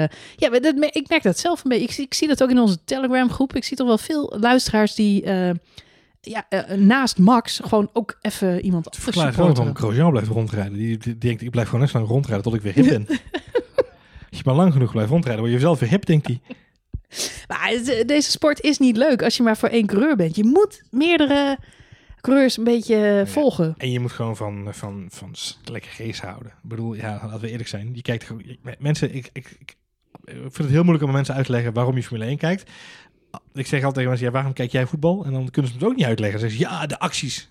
Ja, het zijn mensen die achter een bal aanrennen. Ik snap het wel, want ik ben ook een voetbalfan. Maar dan denk ik, iedereen heeft zo zijn eigen manier waarop hij die sport beleeft. En ehm, eh, ik vind het, je, als je alleen maar kijkt omdat je een persoon eh, adoreert, ja, dan, dan doe je jezelf tekort in deze sport. Want er zijn genoeg andere mooie dingen in deze sport te zien eh, dan alleen maar die ene persoon.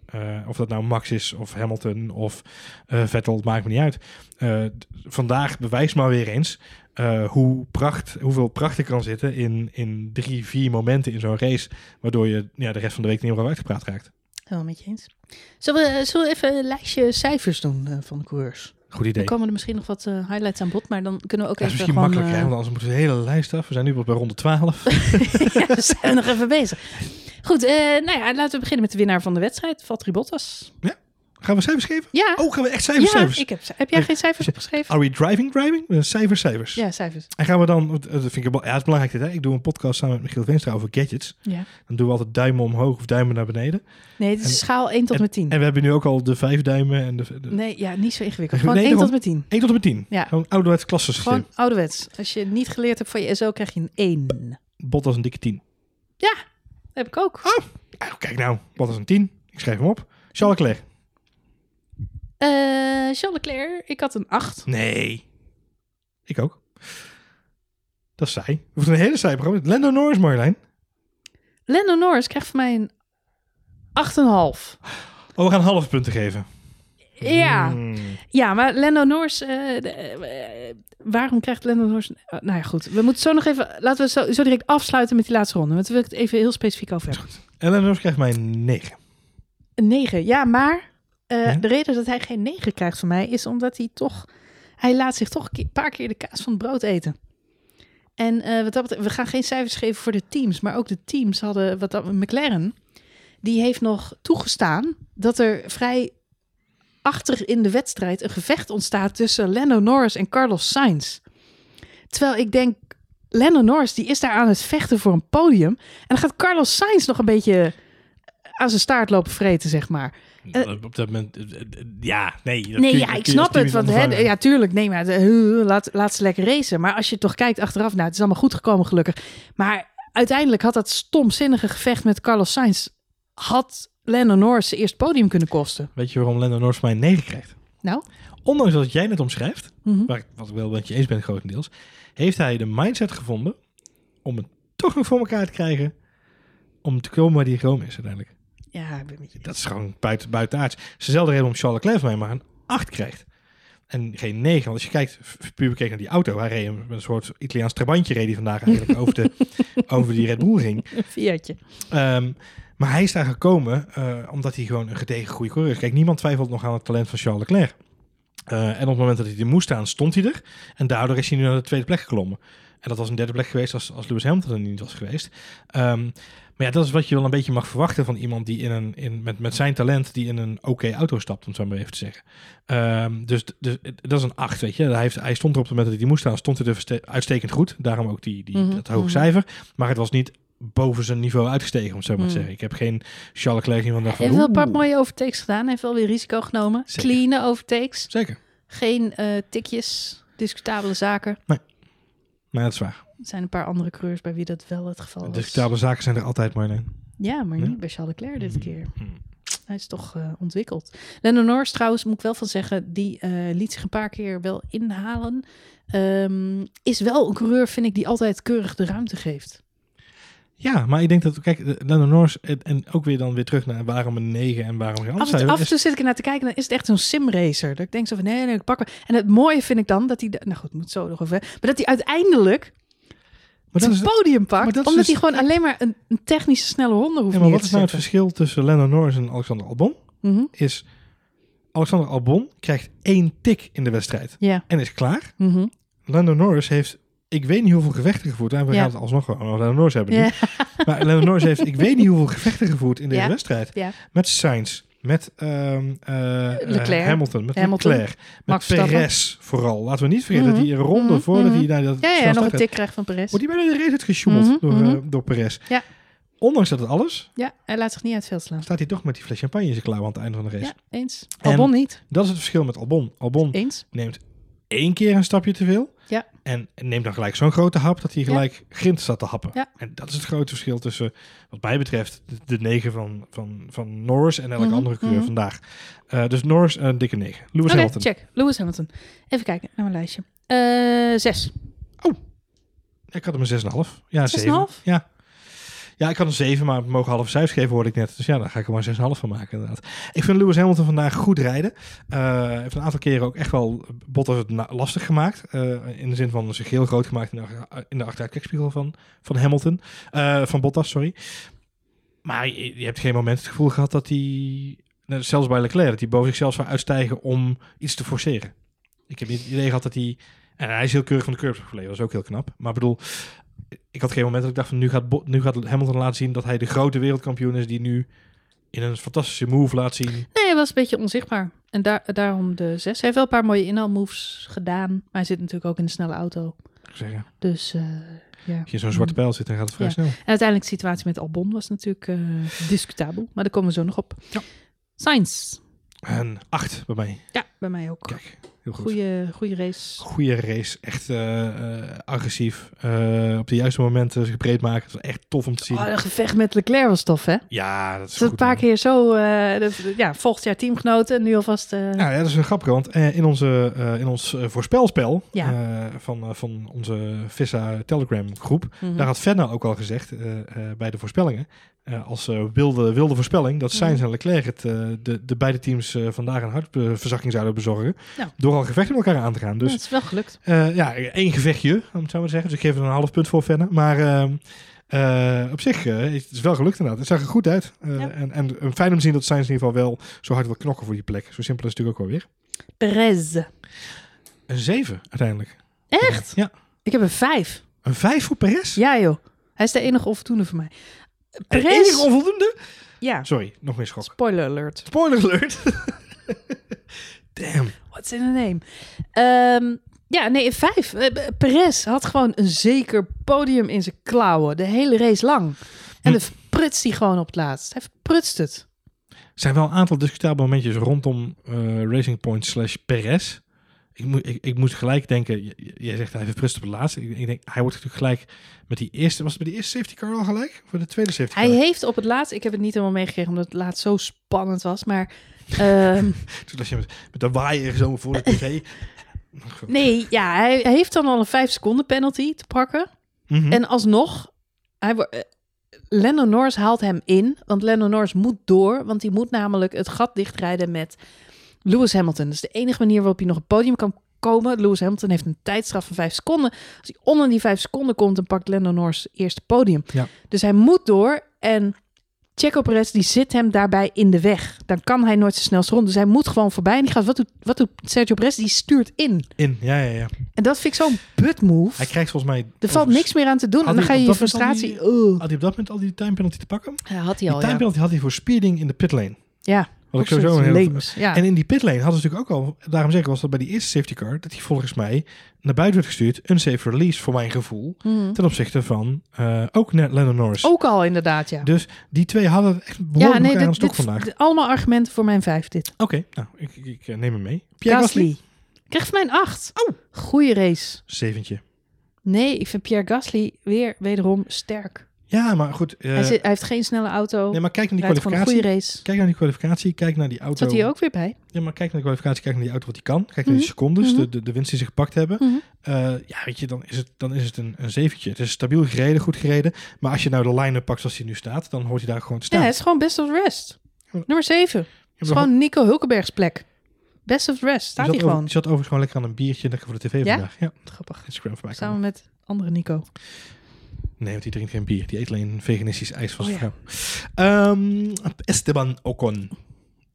Uh, het zeven. Ja, Nocon. Ja. Hetzelfde, hetzelfde verhaal als bij, als bij Gasly voor mij. Ja, Nou, ja, hij, bij hij moet zijn. Nee, hij overleeft wel. Ik, eh, ik ben geen groot Ocon-fan, zal ik ook nooit worden.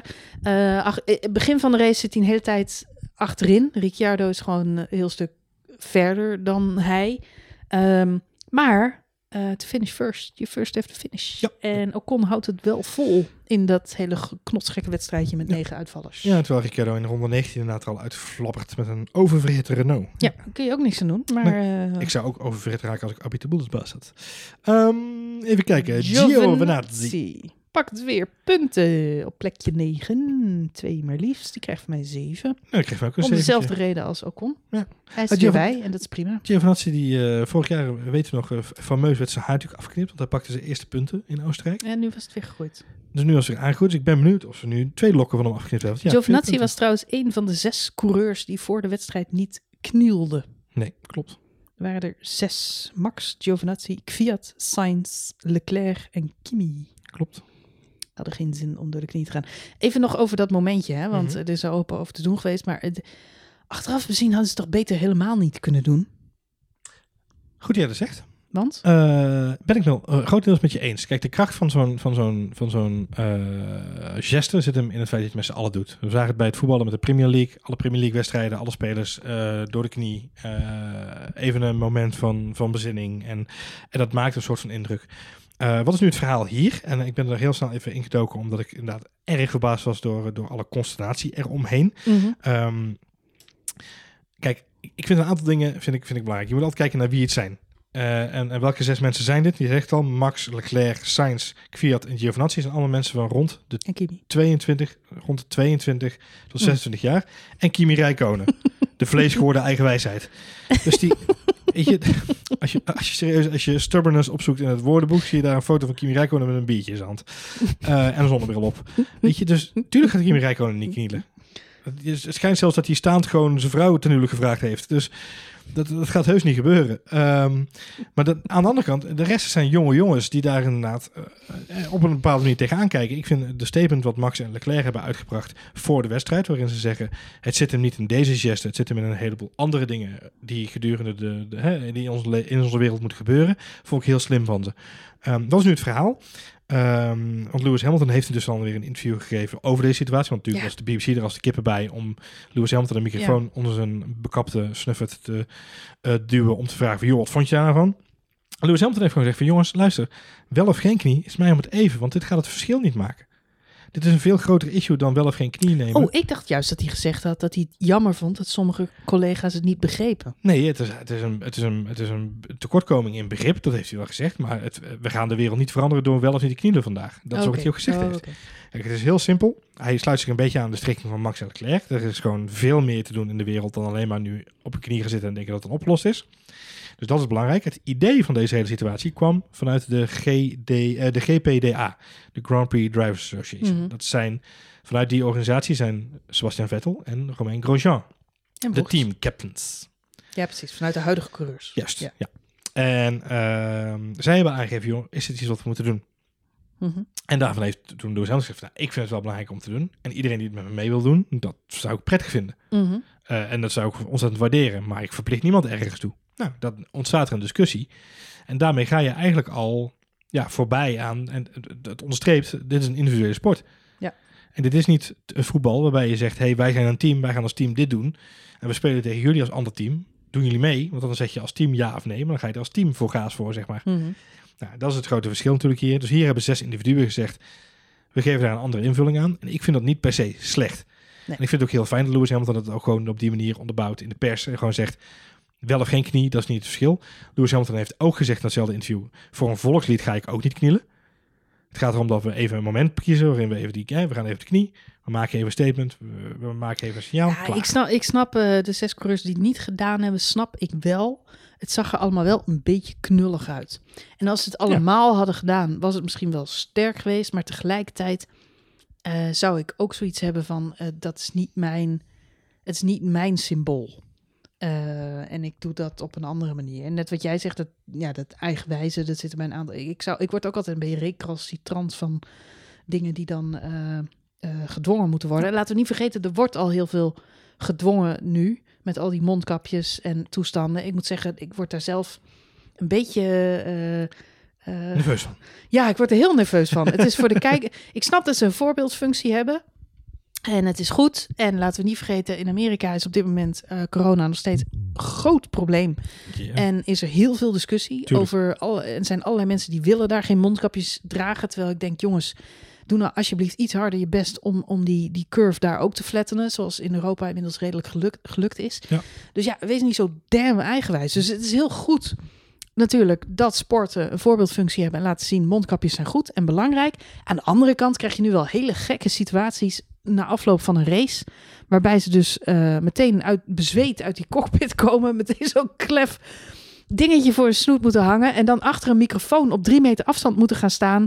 Eh, interviews moeten geven. Ja. En, en, en dat mondkapje gaat dan toch ook weer af voor die champagne. En dan zie je Lennon Norris heeft dat ding op zijn kin hangen. En die champagne die loopt. Het heeft toch allemaal ge- geen, geen, geen zin, joh. Volgens mij als je, als je arts in het ziekenhuis bent of je ziet dit allemaal, dan denk je, jongens, zet die dingen af, weet je. Want dit heeft, dit slaat nergens op. Dit, dit belemmert niet dat die bacillen Nee. eh, hun gang kunnen gaan, want je zet de helm op en de dingen af en je bent bezweet en je handen en handschoenen. Ik zag Kimi Räikkönen na, zo, hè, na zijn crash. Die kwam die, eh, die pitstraat inlopen en je zag hem impulsief zijn handschoenen losmaken en stond op punt die uit te trekken. En toen zag je hem denken van, oh ja, shit, die mag ik niet uittrekken. Dus Ja.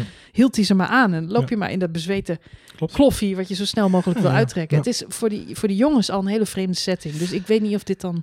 Ik weet, weet, weet Het is allemaal al behoorlijk gedwongen. Op dit moment is het wel zo dat. eh, eh, welkom bij COVID Alert, de nieuwste podcast van, van Formule 1. Eh, op dit moment is het wel zo. ik las ik dit weekend wel nog in het NRC een heel stuk over het feit dat het voor eh, een heleboel mensen steeds moeilijker wordt om alle regels te respecteren rondom het coronavirus. Er is natuurlijk heel makkelijk het idee ontstaan dat het allemaal wel meevalt, dat het allemaal beter gaat, dat het allemaal soepel gaat. En de media speelt hierin een hele belangrijke rol. Uh, de manier waarop we dingen interpreteren als maatschappij. Niet alleen jij en ik, of mensen die onze podcast luisteren, maar gewoon in de bredere zin, de hele maatschappij. Uh, ik, ik, las, ik, ik las, ik hoorde een andere podcast. Dat ging over de rol van media als het gaat over dit soort dingen. En dat het eigenlijk heel maf is dat we zoveel aandacht besteden aan mensen die tegen bepaalde regels zijn. Omdat we daarmee uitvergroten wat een hele kleine samen, een heel klein deel van de samenleving eigenlijk zegt. Terwijl het merendeel van de samenleving zich keurig weet te houden aan allerlei dingen. Daar geen, geen probleem mee heeft. Um, wat Formule 1 nu doet, is eigenlijk ons onder de neus drukken dat we wel alert moeten blijven op die regels. Dat het er nog steeds wel is. En ja, ik vind het heel vreemd om te zien, omdat ik tegelijkertijd als het de Formule 1 is afgelopen op Ziggo Sport het voetbal voorbij zie komen en dan wordt er een doelpunt gescoord en dan zie ik die jongens elkaar in de armen vliegen zonder mondkapjes of whatsoever. Weet je, daar, maar tegelijkertijd um, uh, is het wel goed dat ze bepaalde dingen blijven benadrukken. Dat is wel iets wat moet gebeuren, helaas. Um, is het overdreven zoals het nu gebeurt vandaag? Ja, dat denk ik wel. Met name de, de interviews inderdaad in een, in een setting waarbij ze open, in de open lucht staan. Op, op 2,5 meter afstand van elkaar. Uh, de microfoons op anderhalve meter. Weet je, dan, dan, dan je kunt ook overkill daarin uh, doen, denk ik dan inderdaad. We gaan terug naar de lijst. Terug naar de lijst. Nummertje 10. Nummertje 10. Sepp Vettel. Sepp Vettel. Nou mooi, dan ben ik benieuwd. Is dat de enige onvoldoende in jouw lijst Sergio Perez is? ja, Vettel krijgt voor mij een 6. Zeg je me nou? Een 6. 6. En hij had misschien... Uh, Heeft hij een appeltje meegebracht voor de les, Marjolein? hij heeft uiteindelijk wel een punt gepakt, Johan. Ah, houd toch op, Marjolein. Die, hij lag achteraan. Ja, hij, lag. hij, lag. achteraan. En waarom lag hij achteraan, Marjolein? Omdat hij weer een uh, handelsmerkje Sepp Vetteltje uitvoert. Een uh, Vetteltje TM. Ja, maar, en dan ga ik het toch ook over Albon hebben. En uh, er zijn twee momenten vandaag dat ik gewoon aan de grote Ayrton Senna moest terugdenken. En de bekende quotes: als je niet langer voor het gaatje gaat als dat er is, mag je jezelf geen echte racecoureur noemen. En zowel Sepp Vettel als Albon mm -hmm. kiezen er op een bepaald moment in de wedstrijd voor om hun neus in een gaatje te duiken, wat er al dan niet is. En bij Albon was dat gaatje wel wat groter. Um... Nou, spijt me hoor, maar Vettel was meer een soort mon voor de mol. Die gewoon dacht... ja, hey, het was... daar het, ja, het was geen... Het is geen logisch gat, maar je weet van Sepp Vettel als hij die het heeft was aan geen een, logisch gat, omdat het niet was. aan een half gaatje genoeg en dan probeert hij het Serieus, toch. Ja, ik kan er niks aan doen, Het maar dat is Sebastian was, Vettel. was een sidepot van, een, ik van de weet McLaren. het, alleen Sepp Vettel die hoeft maar zo'n dingetje te zien en hij duikt erin. Dat doet hij altijd. Verklaart ook zijn drie kinderen.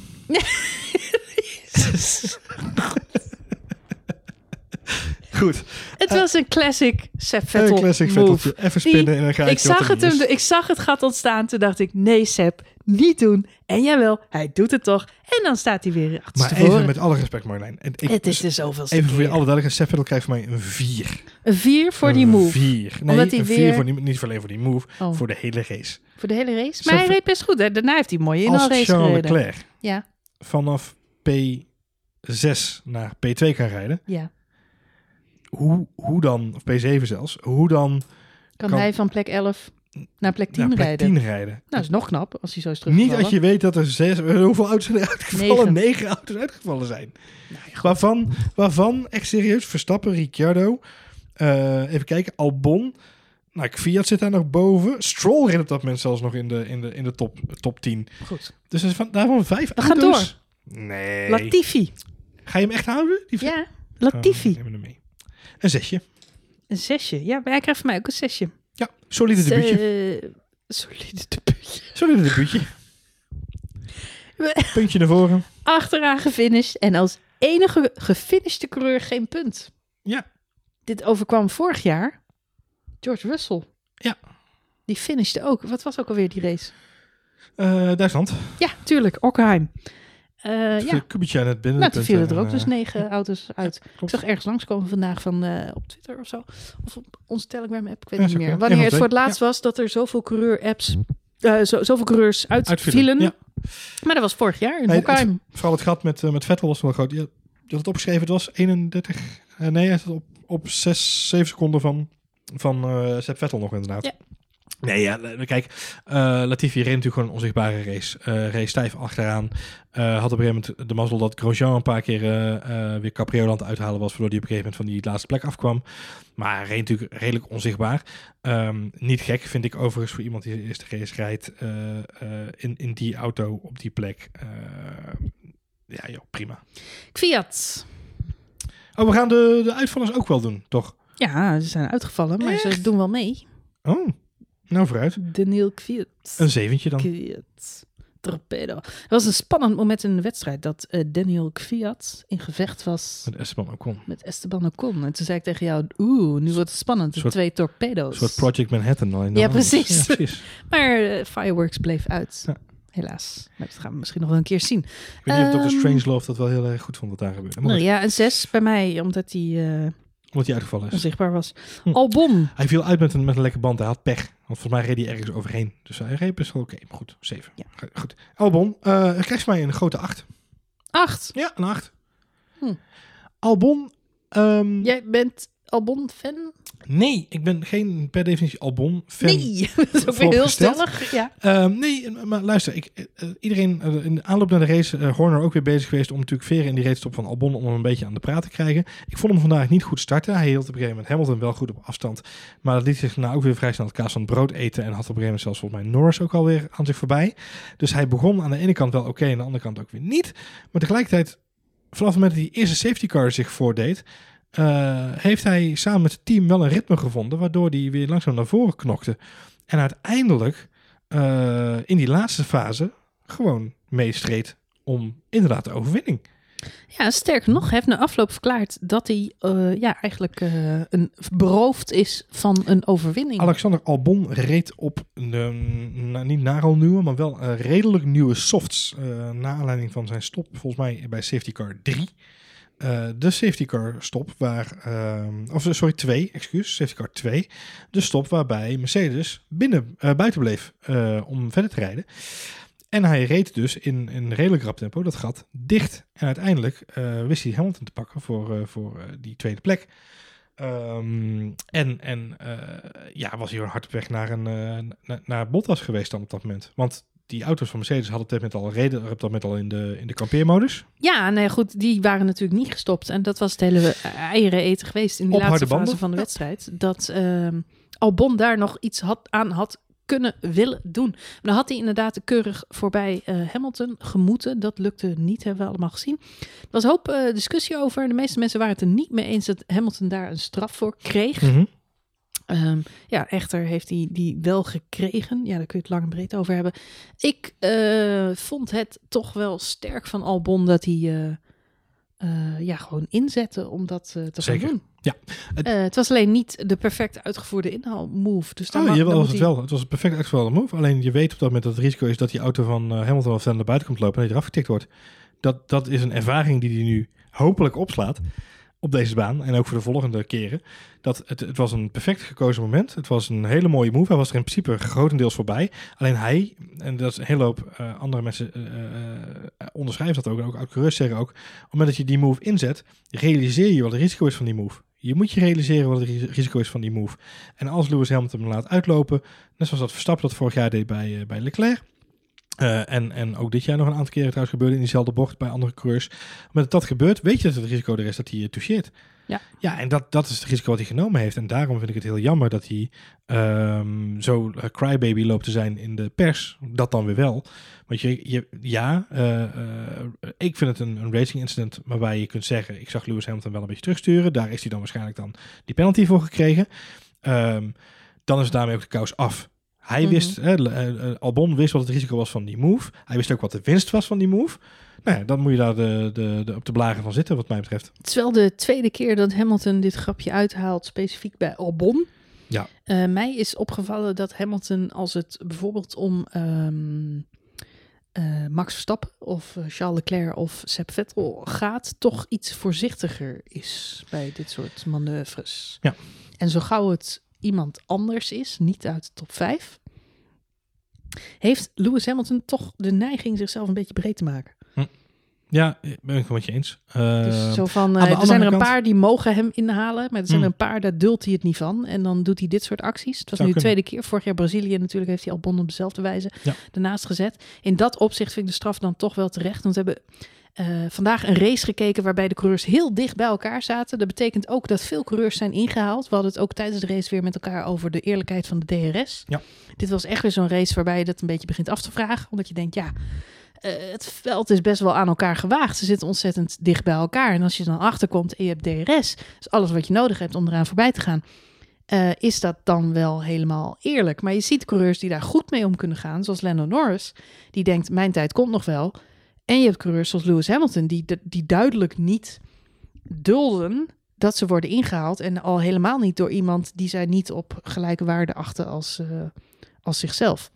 Ja, Ja. dus eh, in die zin, ja, de- eh, toch wel een eh, te- terechte straf vind ik voor eh, Lewis Hamilton. In mijn bescheiden opinie. Nou ja, laten, we- laten we opstellen dat de stewards in ieder geval een signaal hebben afgegeven dit weekend in het algemeen. Ehm, wij beoordelen iedere coureur evenredig. En Lewis Hamilton heeft dit weekend gewoon twee keer de nadelen van een straf te pakken gekregen.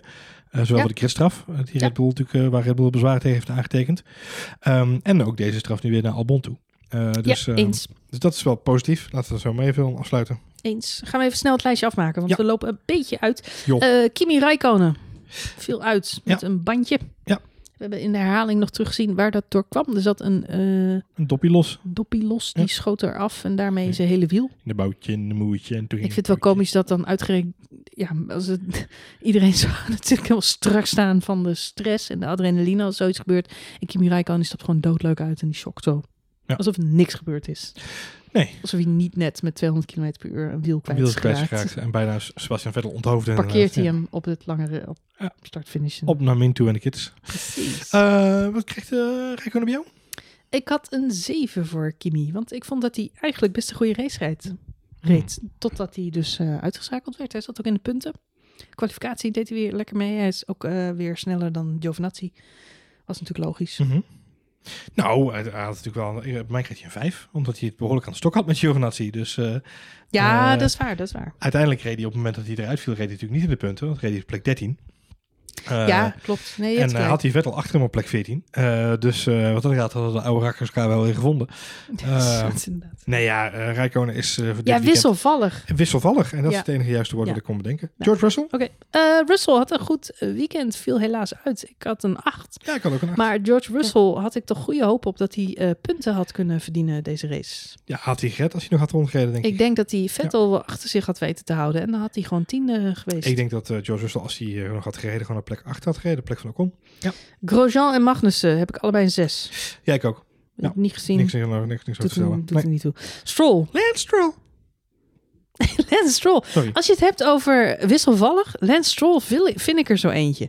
Wat had hij nou eh, tijdens de kwalificatie eh, ineens de tweede, Pol? derde tijd? nee, de eerste. de ja, eerste? De in de eerste kwalificatie inderdaad, ja. ja. Ja, werd, wel weer overheen werd wel- gereden. nee, ja, maar dan nog. eh, Lance Stroll is soms ineens, zet hij ineens een snelste ronde neer of zo. Dat je denkt, wat? Ja, Wat?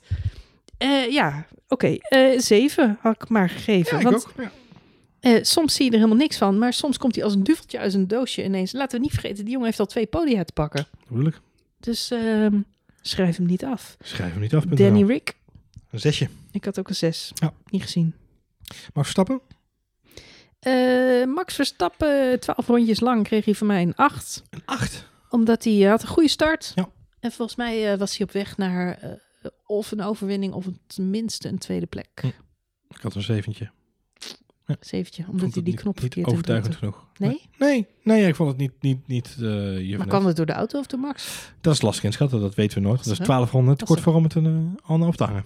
Goed, dan gaan we deze podcast afsluiten, maar niet voordat we het gehad hebben met, uh, over de allerlaatste ronde van deze Grand Prix. we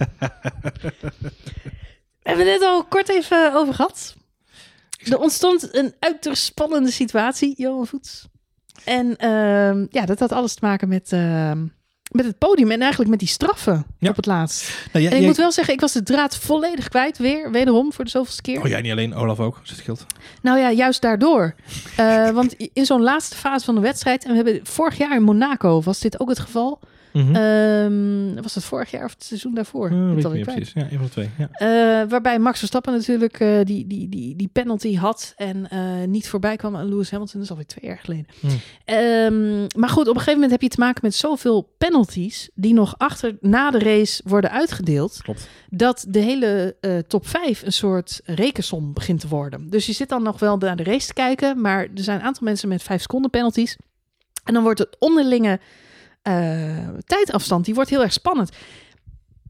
Voor de Nederlandse kijkers, Olaf Mol, die had dat totaal niet in de gaten. ik weet niet wat hij aan het doen was. eh, Of het kwam dat hij er niet bij was. Ehm, ik weet dat hij meestal in de setup zit met allemaal schermpjes en tijden en spannende dingen. Dus hij had dat volgens mij bij uitstek kunnen monitoren. Maar Ja. die was het draad volledig kwijt. Want die had het alleen maar over... Och, Lando Norris, die pakt een vierde plek. Dat is toch hartstikke mooi voor die jongen. Fantastisch.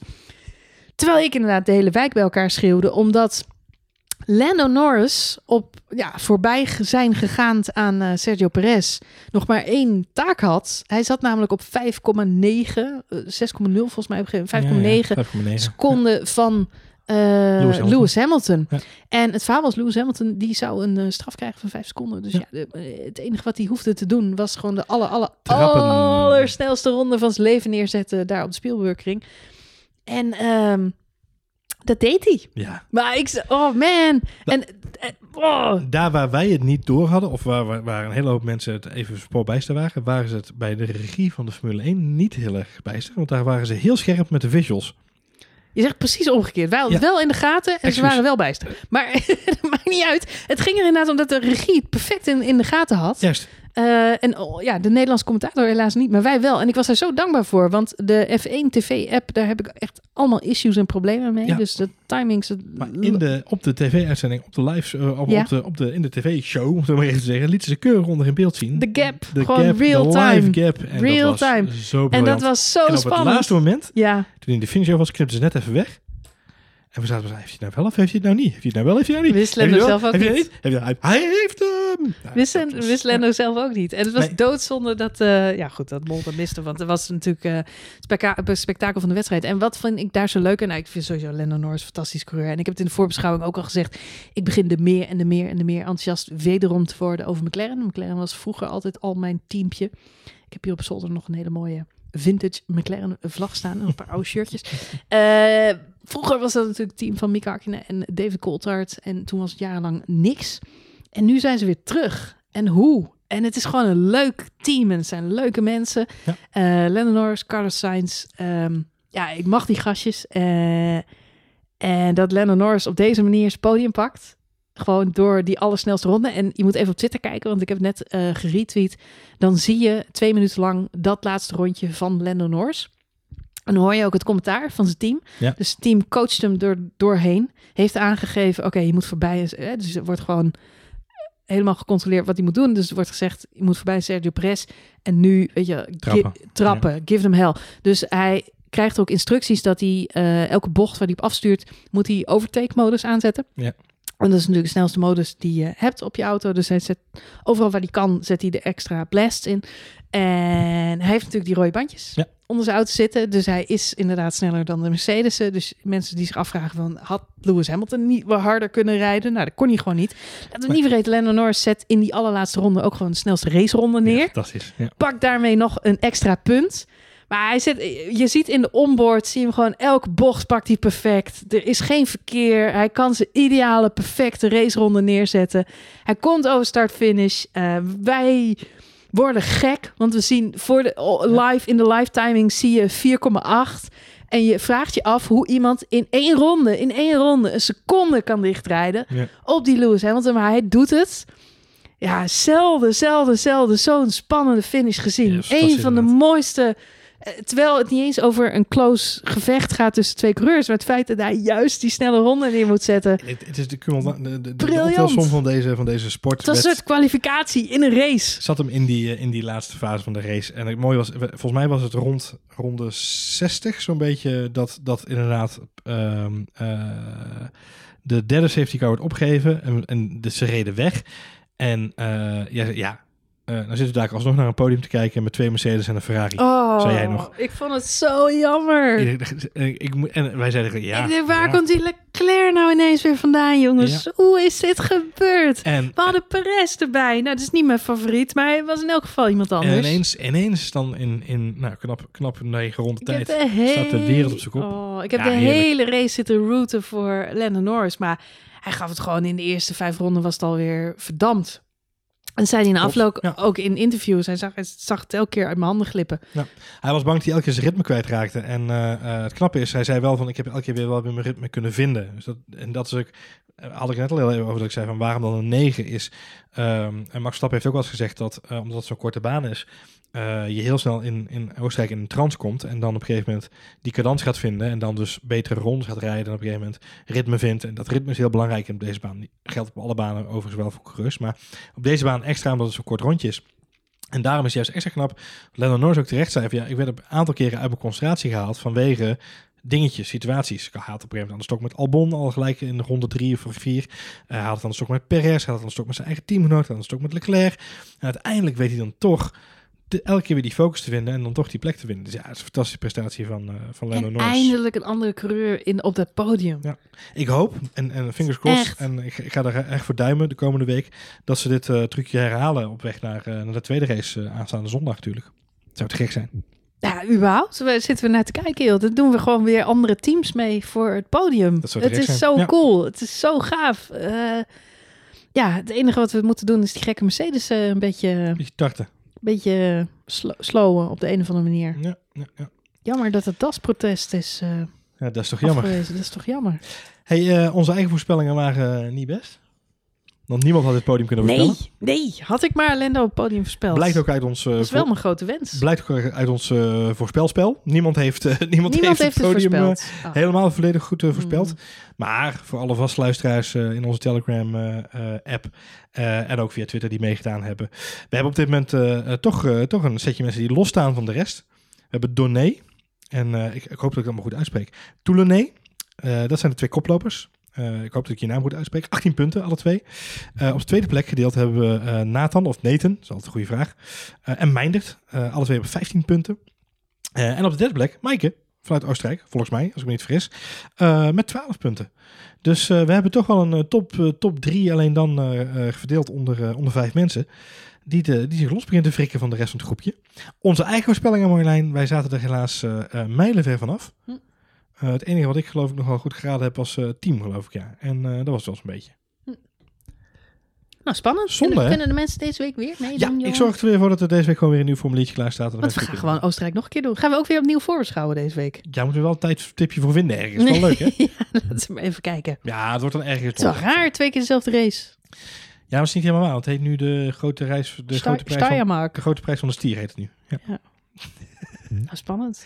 Ik, zie Ik hoop wel dat het beter gaat voor Red Bull dan deze keer. Ik hoop dat het beter gaat voor Red Bull. Ik hoop ook dat het beter gaat voor, eh, voor Williams. Het zou natuurlijk best kunnen dat, Ja. dat Mercedes gewoon eh, weer een 1-2 pakt en dat gewoon een herhaling is. Ja, het zou kunnen. Misschien geven ze dan Hamilton wel weer een boete. Of een penalty. Zou leuk zijn. Ik ben heel benieuwd. Eh, we gaan afronden. Wil je reageren, Laten dan, dan kan dat, toch? In, de, dan. in onze Telegram-app. Zoek even naar eh, Eh, F1 Spoiler Alert Chat. Spoiler alert, daar zullen we ook deze nieuwe aflevering direct in droppen als die live is. Maar je kunt daar ook reageren, vragen stellen en eh, misschien eh, wat leuke suggesties aandragen voor waar we het volgende week over moeten, Moeten hebben. hebben. Dus, en via Twitter zijn we ook nog steeds bereikbaar. Ja. Eh, At F1 Spoiler Alert op de Twitters. ja, of, Of of, at Marjolein. at Johan Voets. Kijk. Kan ook altijd. Nou, Tijd om af te sluiten, Marjolein. weer tijd om af te sluiten. We zouden nog zo nog een uur kunnen Oh, volpraten over Het was deze een mooie race. race, hè? Het was een mooie race. Wat Laten we heb ik dit dat we dat gemist? volgende week weer kunnen. Oh, ik heb het echt gemist. Goed. Ik wou zeggen fijne avond. Maar dat mag nooit in de podcast. Tot de volgende week. Bedankt voor het luisteren.